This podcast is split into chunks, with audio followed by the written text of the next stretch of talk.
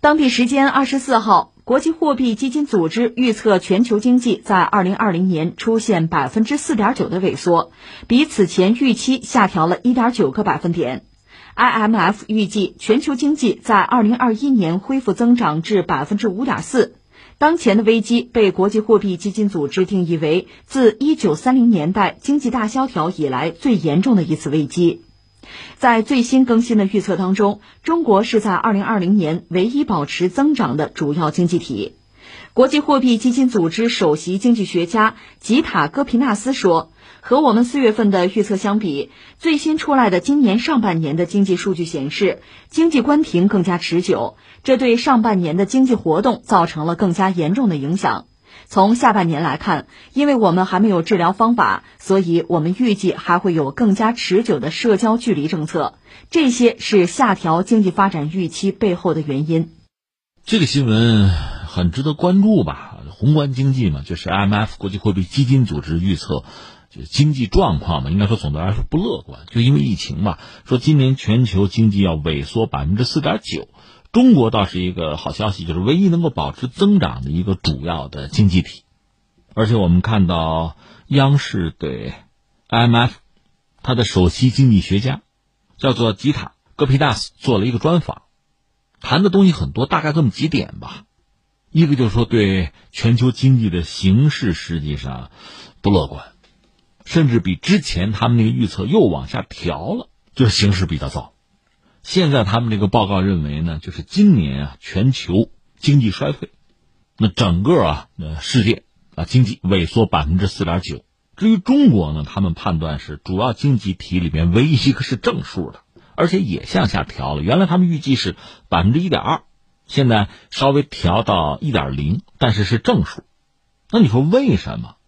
它里面谈了两点，一个是什么呢？就是说。认为对中国经济有非常大的威胁的最大的不确定性是什么呢？是第二波疫情，这个反映出他们一种比较应该说比较谨慎和实事求是的态度吧。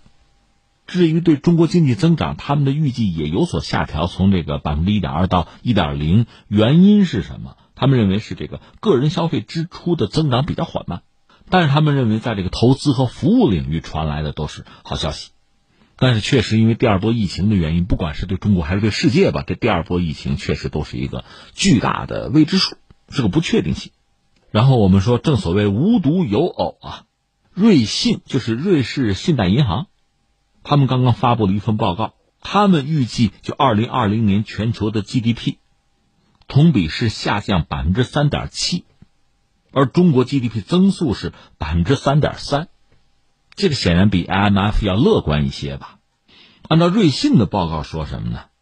就说全球复产复工在有序进行，欧美国家有望引领全球经济复苏。还是这话哈，一个是美国短期的高失业率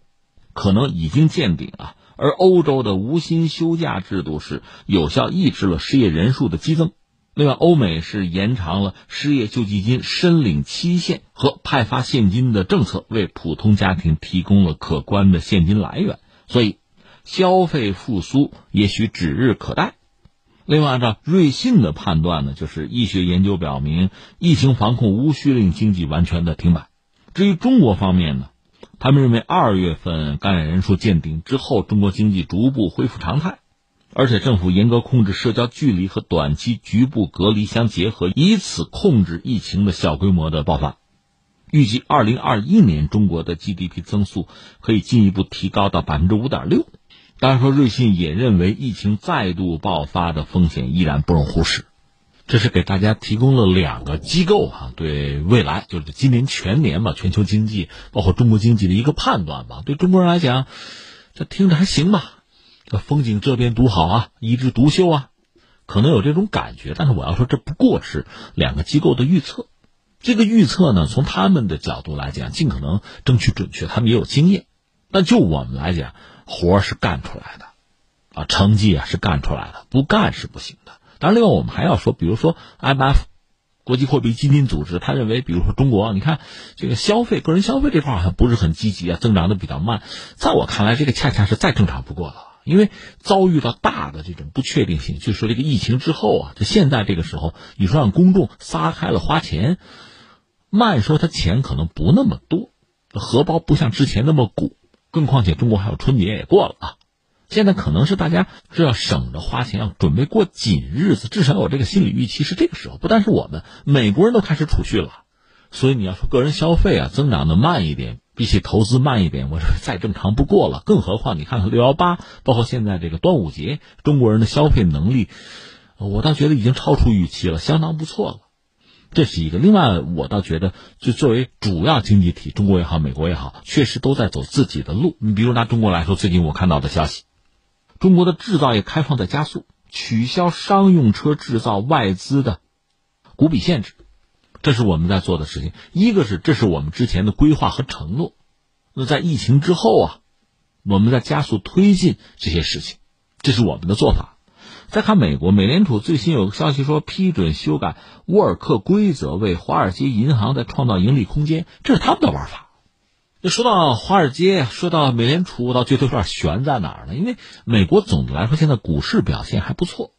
但是这个股市表现不错的原因，我们之前也分析过，它现在已经不能作为美国经济的一个晴雨表了，它不能够很完整的反映出美国经济实际的状况，它的这种高歌猛进啊，跟打了鸡血吃了兴奋剂是一样的。更何况你比如说。美联储现在批准修改那个沃尔克规则。沃尔克规则，我解释一句吧，那是奥巴马时代的事儿，二零一零年，就是美国金融危机之后颁布。什么意思？就是要禁止银行自营交易为主，包括禁止银行利用参加联邦存款保险的存款进行自营交易、投资对冲基金或者是私募基金等等。那就是说，对美国的银行，对华尔街吧。有约束，就看着你，怕你冒险。但是你要修改这个规则，意味着就是允许银行增加对风险投资基金的投资。这个在美国国内也是有争议的，很多人批评嘛，就担心就美国监管机构放松这个沃尔克规则，华尔街的冒险行为可能会更加疯狂，那么金融系统的风险会增加。所以你看，我们不是对比中美啊，那中国有中国的玩法。刚才我们讲制造业的开放啊，按部就班的往前走，这是制造业还是比较实的嘛。但是你说美联储和华尔街这个玩法是不是有点有点悬？为什么沃尔克规则会被提出来？就是上一轮这个经济危机啊，金融危机啊。那现在你为了拉经济，为了数字好看，也许还为了特朗普的大选，你放松这个规则，它带来的后果可能会很严重。又因为美国经济本身在全球经济里边很特殊的这个位置，美国的股市也好，美元也好，美债也好啊，这种对全球经济的影响力。如果美国就华尔街是个调皮孩子，经济再出问题，再爆出什么危机，那么对全球的经济会带来非常大的负面的影响。本来疫情已经让大家撑不住了，你要再搞一家伙的话，后果是不堪设想的。所以实际上，中国经济在复产复工啊、恢复啊、发展啊，在这个过程之中，还要对来自美国方面的这个影响要有相当的警惕。